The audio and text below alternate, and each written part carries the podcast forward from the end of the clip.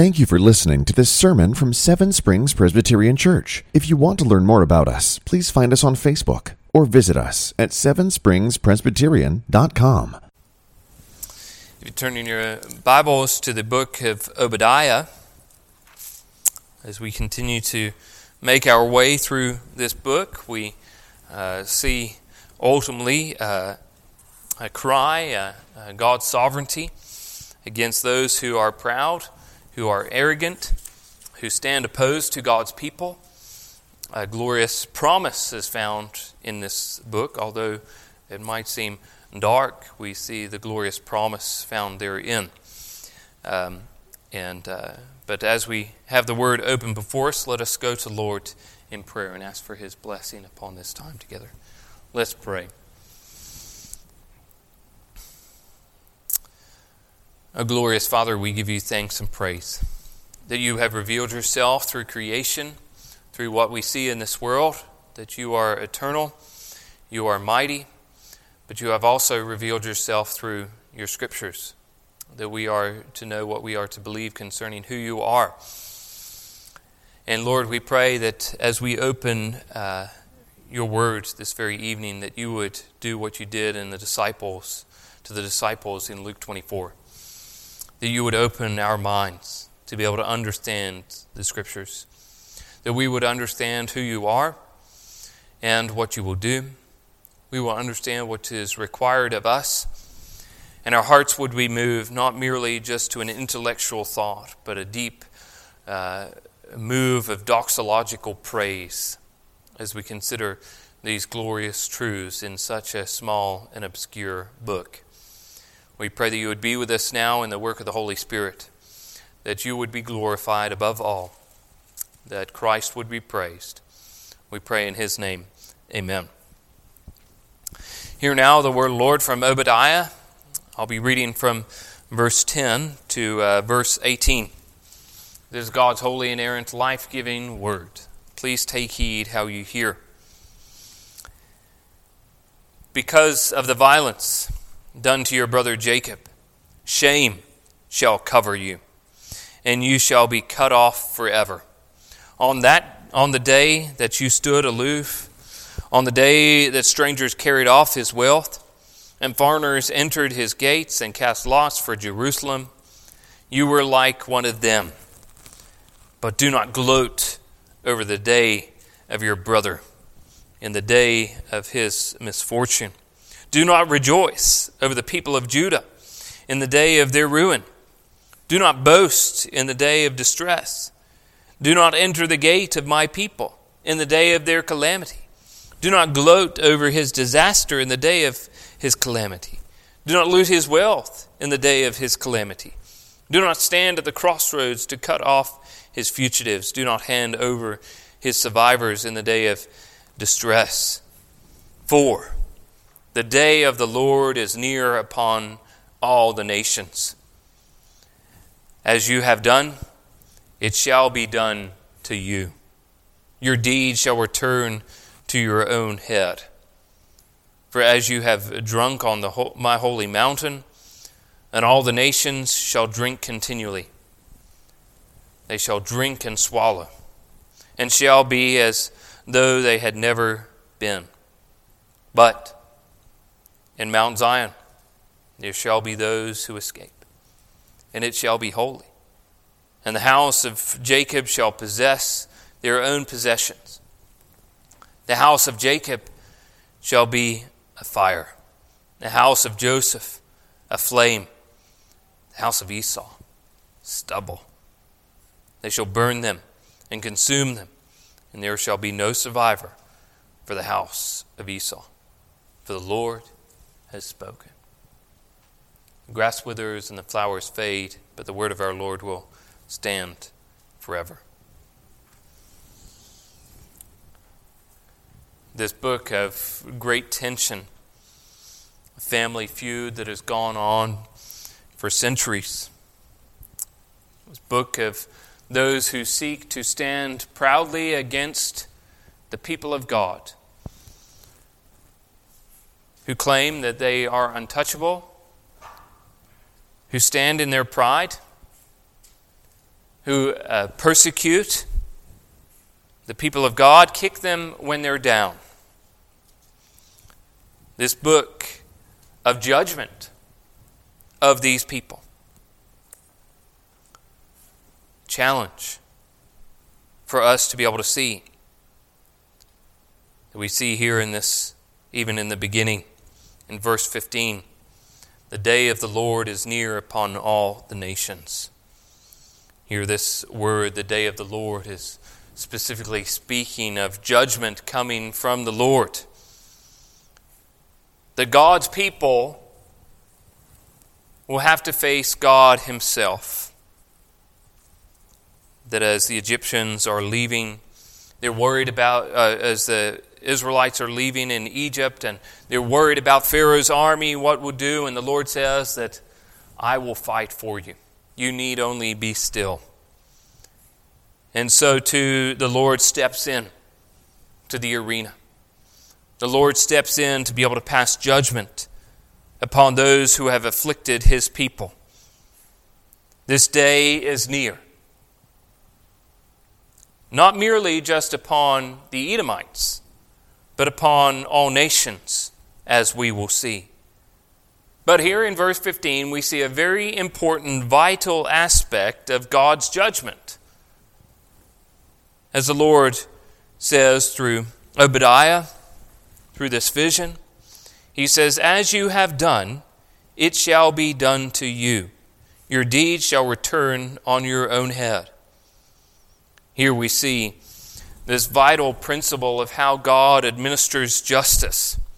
Moses records in the, the book of Exodus in chapter 21.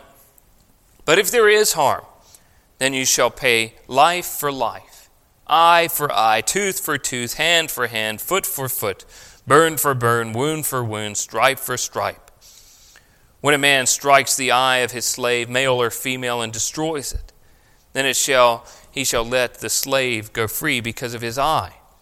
If he knocks out a tooth of his slave, male or female, he shall let the slave go uh, free because of his tooth.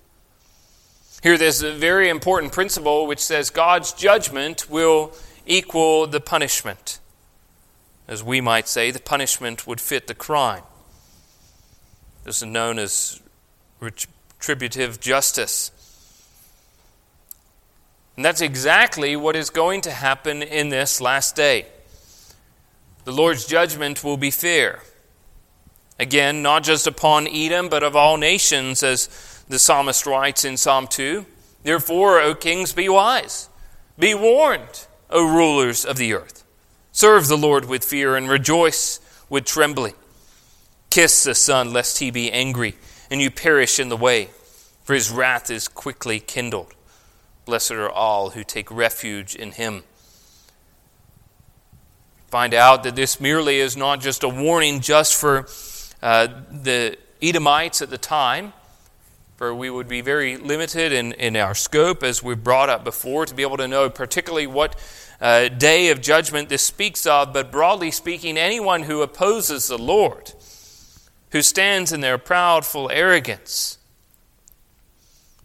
That God's judgment is not merely just for the Edomites, but for all people.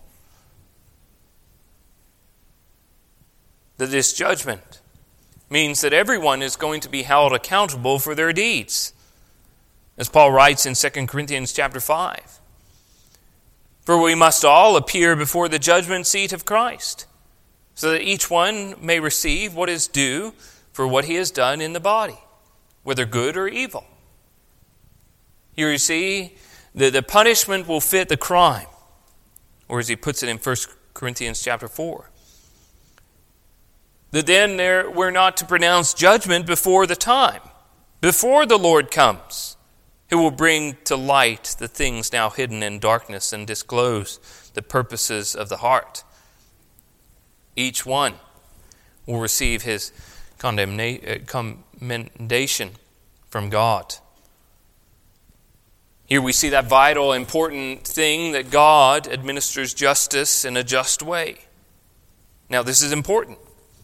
It's important in two ways. We think of those who oppose God God's Word, We think of that judgment of all their evil deeds. We think of all those throughout history who have never seen any form of justice administered to them. Their deeds are wicked. I mean, easy ones to go through are Hitler and Stalin. Think of their impact. Or even just a couple that I came upon Vlad the Impaler. Again, if you're known as Vlad the Impaler, not a great name to be known by. But here's a prince who killed probably about 20% of the population in the area and region in which he was prince. Or again, Ivan the Terrible. Again, not a great name to be able to be known by. But I mean, you, you could go through a, a list of short uh, names. I mean, 20 people, and you could see the millions of people that they caused harm to, death through their wicked actions and their wicked hearts. And of course, we cry out, Judge them according to their deeds, Lord. We want judgment and justice. We want finally all of those people who died in the Holocaust to see a just and, and right judge. No one who can be bribed, no one who can be sweet talked. We want them to be judged rightly, correctly, and administer justice to them. But even if we go down one more level, maybe they're not going to be at the top of the top 20, the top 50 wicked men who's lived throughout history. But in some form of, uh, or way, we acknowledge that they are wicked people. Maybe their names are not known to us, but across the world who use their power to be able to manipulate and abuse people. Employees who mistreat, employers who mistreat their employees every single day, who shortchange them board of directors knowing information and withholding information and causing harm to hundreds of people, thousands of people, millions of people. Politicians who sit in an office make decisions, and those decisions have terrible impacts on society that cause harm to their citizens. That through these, these people, not even the people on the top 20 of wicked people, have horrid and horrific actions done against those who are placed under their care. You think, even in today's world, all of these wicked thoughts that are being pressed upon people, actions, things that are being called lawful but are not moral, things that are called lawful and good are actually wicked deeds, harm done to children, harm done to children even before seeing the light of day. And we cry out, Of course we want justice. Of course we want to see this wickedness come undone. Even if we were to go a step down and think of these wicked people, people who are sexually immoral, immoral people who worship false idols, people who, who have uh, affairs and adulterers, Men who practice homosexuality, thieves, the greedy, the drunkard, the revilers, the swindlers. We say, of course, justice needs to be administered to them. They have broken God's law, not just in a small way, but a great way. And we say, God, judge them for their sins according to their judgment. However, I think that leads us to the next second thing that we need to understand that's important with this.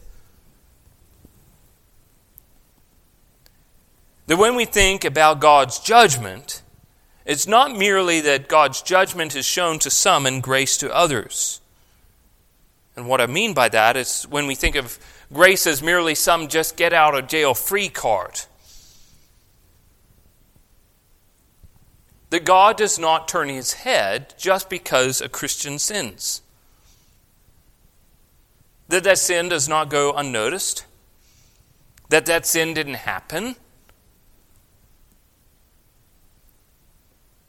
The punishment is entirely fair. The only difference is we don't receive the punishment.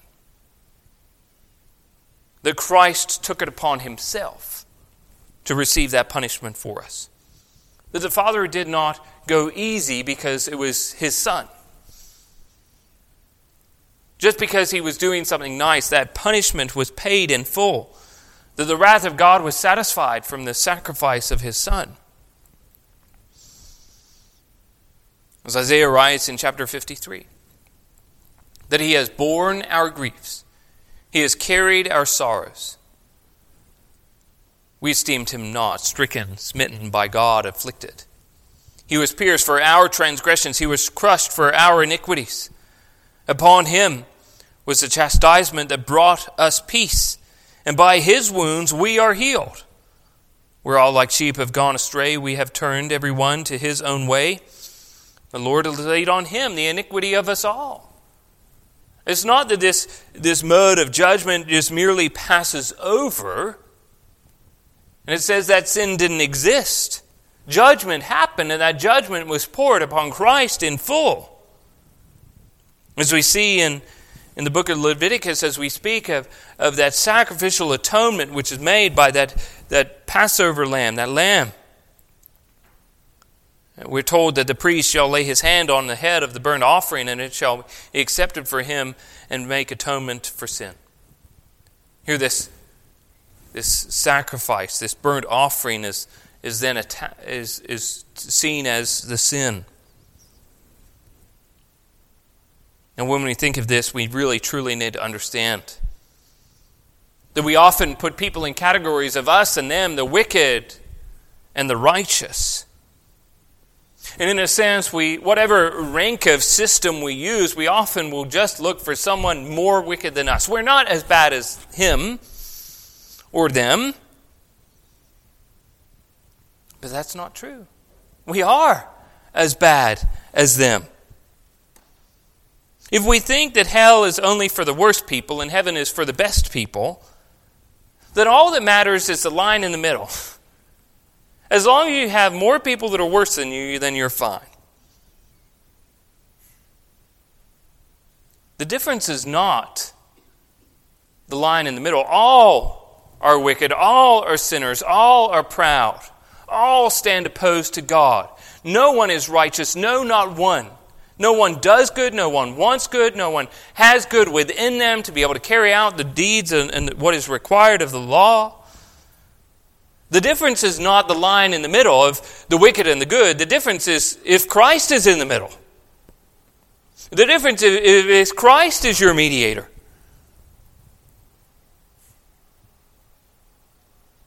The difference is actually one letter.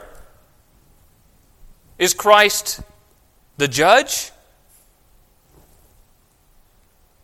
Or is Christ judged for you? Paul explains it this way in 1 Corinthians chapter 6. That long list that we read before of those people, those wicked people, as we would point and say, of course they've broken God's law. And Paul says in chapter 6, verse 11, and such were some of you. The difference then is not that they were not sinners, they were not wicked, they were not breaking God's law. The difference is what Christ has done for them then. Is Christ going to be their judge on the last day, or is Christ the one who is judged for them on that day? Paul continues and said, But you were washed. You were sanctified. You were justified in the name of the Lord Jesus Christ and by the Spirit of our God. He says the difference is if you're washed and sanctified and justified through Jesus Christ and the Spirit applying that to you, that's the difference. We can look and find always someone more wicked than us, especially when our own sinful hearts are twisted and bent to be able to edify things, calling wicked things good and good things wicked. We can always find a reason. But here we rest upon what Christ has done for us, not what we have done. Or as Paul writes in Galatians, that Christ redeemed us from the curse of the law by becoming a curse for us. For it is written, Cursed is everyone who is hanged on a tree.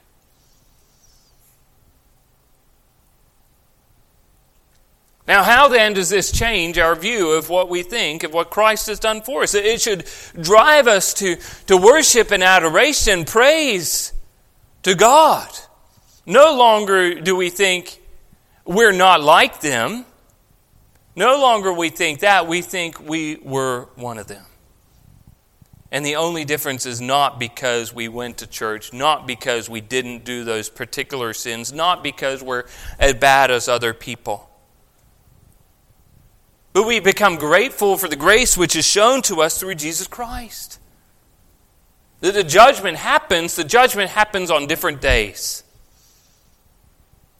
For the believer, the one who is washed, sanctified, and justified through Jesus Christ, it happened in that moment when the full wrath of God was poured out in full on his Son as he hung on a cross, as he breathed his last, as God uh, he received his Spirit.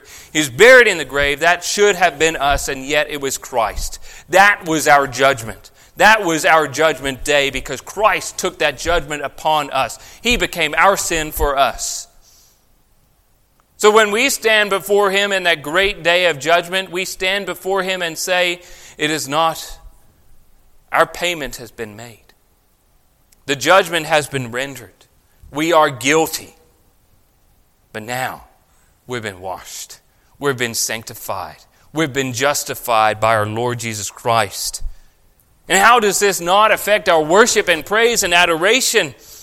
We come before Him not claiming to be righteous, but to be sinners justified. Sinners who are being sanctified.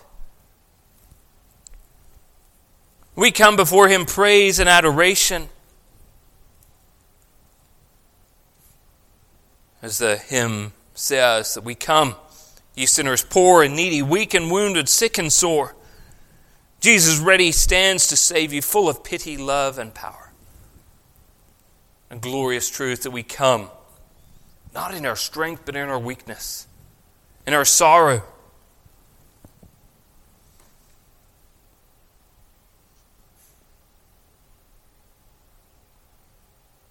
But also, it gives us great comfort as we think about God, the one rendering judgment, that we would see many things in this life that never will see the light of day. Wrongs done to us, thoughts, motives, intentions never come to light. The wicked men we saw before, if they don't have their trust in, in, in Christ, then they will face this judge. Do we come to Christ to be able to redeem us, to save us? But we also come that we might find comfort in him. In the first, we find comfort in him that he, is, he was judged for us. And the next, we find comfort in him because he is judge for us. He will judge those who sin against us. That we come, as it continues in stanza number four Come, ye weary, heavy laden, lost and ruined by the fall. If you tarry till you're better, you will never come at all. we find comfort in what Christ has done and accomplished. But it should go further than that, not merely praise and adoration, not merely coming to Christ as our judge and the one who judges, but also it should drive us to evangelism. That Christ saves sinners. And we often think that Christ saved sinners means I am a sinner, then Christ saved me. But if we think about this more broadly, it's not merely that Christ just saved me, but Christ saved sinners. I should be telling sinners that they might come to Christ. That Christ saves all of his people. That a check is only written to the person whose name is written upon it. You cannot cash someone else's check. So, Christ, when he died, he wrote all of his people's names on the check. And they're now they're waiting for that check to be shared. We should go unto all people to be able to point out that salvation is for all men who put their faith and trust in Christ alone. We see that this judgment can be paid by Christ. Why not share it? But we also see that it is God's role in this judgment and not ours. Paul explains it this way in Romans chapter 12 Repay no one evil for evil, but give thought to do what is honorable in sight of all. If possible, so far as it depends on you, live peaceably with all. Beloved, never avenge yourselves, but leave it for the wrath of God. For it is written, Vengeance is mine, I will repay, says the Lord. That here we see God's grace even in his patience in delivering this judgment. As we think about that, that day where judgment is coming, driven to evangelism that we might be able to proclaim God's saving grace to all who want to hear it. As we warn them, this day is near, as Obadiah does. But hear this patient. That we as believers are encouraged not to be able to pronounce this judgment too hastily. That it is the Lord who is the judge. that he will come. He is the one who will bring light to all things that are hidden in the darkness and disclose all the purposes of the heart.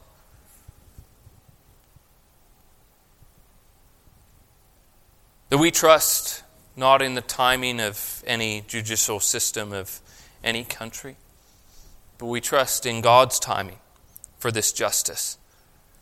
That we're not then to be able to take things into our own hands and do things however we see fit But here we see this judgment coming for those who sit opposed to God's people. Again, we're not talking about physical descendants, not merely those who are in the nation of Edom,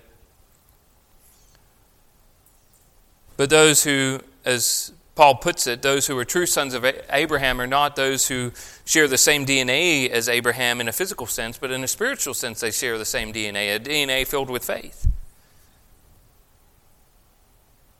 And this passage encourages those who are spiritually the sons of Abraham to be able to take refuge in God's holy mountain. That in the end, God will comfort them. He shall give them possessions. It will be the house of Jacob will be a fire, the house of Joseph a flame. Think about other Bible passages that speak of God's people judging the angels.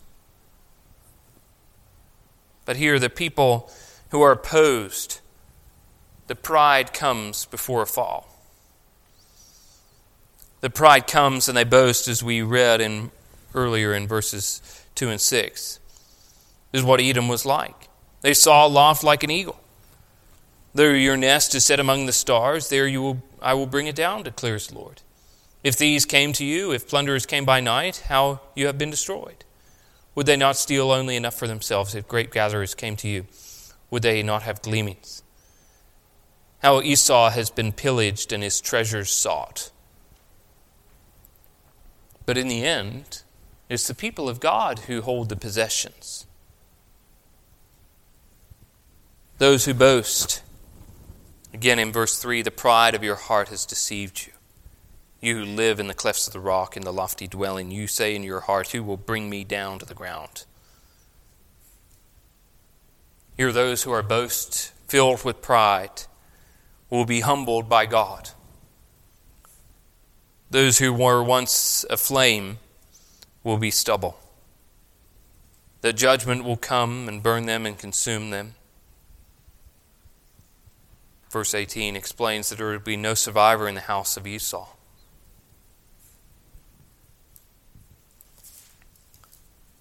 Is a dark and depressing thing to be able to think about. But it should bring us great comfort, even as we read through the book of Revelation. There's a great cry that comes out from the people of God of how he will destroy them. As they cry out in verse 9 in chapter 19. Hallelujah, salvation and glory and power belong to our God. His judgments are true and just. He has judged the great prostitute who corrupted the earth with her, her immorality.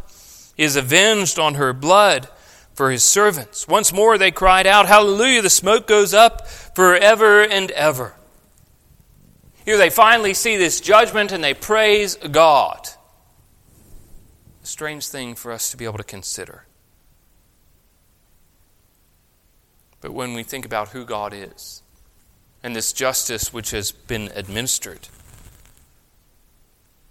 But also, when we think about, as they cry later on, Hallelujah for the Lord our God, the Almighty reigns. Let us rejoice and exult and give him the glory. The marriage of the Lamb has come, and his bride has made herself ready. It is granted to her to clothe herself with fine linen and bright and pure. It's a glorious comfort in judgment of those who have opposed themselves to God, but a glorious truth when God finally weds himself to his bride, which we have hope through Jesus Christ who bore that judgment for us. Let's go to Lord in prayer. Let us pray. O gracious and most merciful Father, we give you thanks and praise for your word. Even though there is passages that are hard for us to fathom and understand, Lord, let us trust in you. Let us understand what you have sought to be able to teach us. Lord, of who you are. Lord, that you are just, that you know all things, that you are most wise, most holy. Lord, help us to be able to fathom this judgment rendered to those who are wicked and opposed to you. But also give us thankful and grateful hearts for what Christ did, accomplishing for us on the cross. That that sacrifice to satisfy the wrath of God. That we, what is due to us is that judgment and condemnation, but what we receive is what Christ gave to us a glorious inheritance. Help us to be able to trust in you when we are persecuted for your name's sake, knowing that you are a God who is just, who will defend us and fight for us. We need only be still. We pray in Christ's name. Amen. Thank you for listening to this sermon from Seven Springs Presbyterian Church. If you want to learn more about us, please find us on Facebook or visit us at sevenspringspresbyterian.com. Seven Springs Presbyterian Church began in 1874 and is a congregation of the Presbyterian Church in America located in Glade Spring, Virginia. Please join us for worship on Sunday at 10 a.m. and 6 p.m. for His glory and His gospel.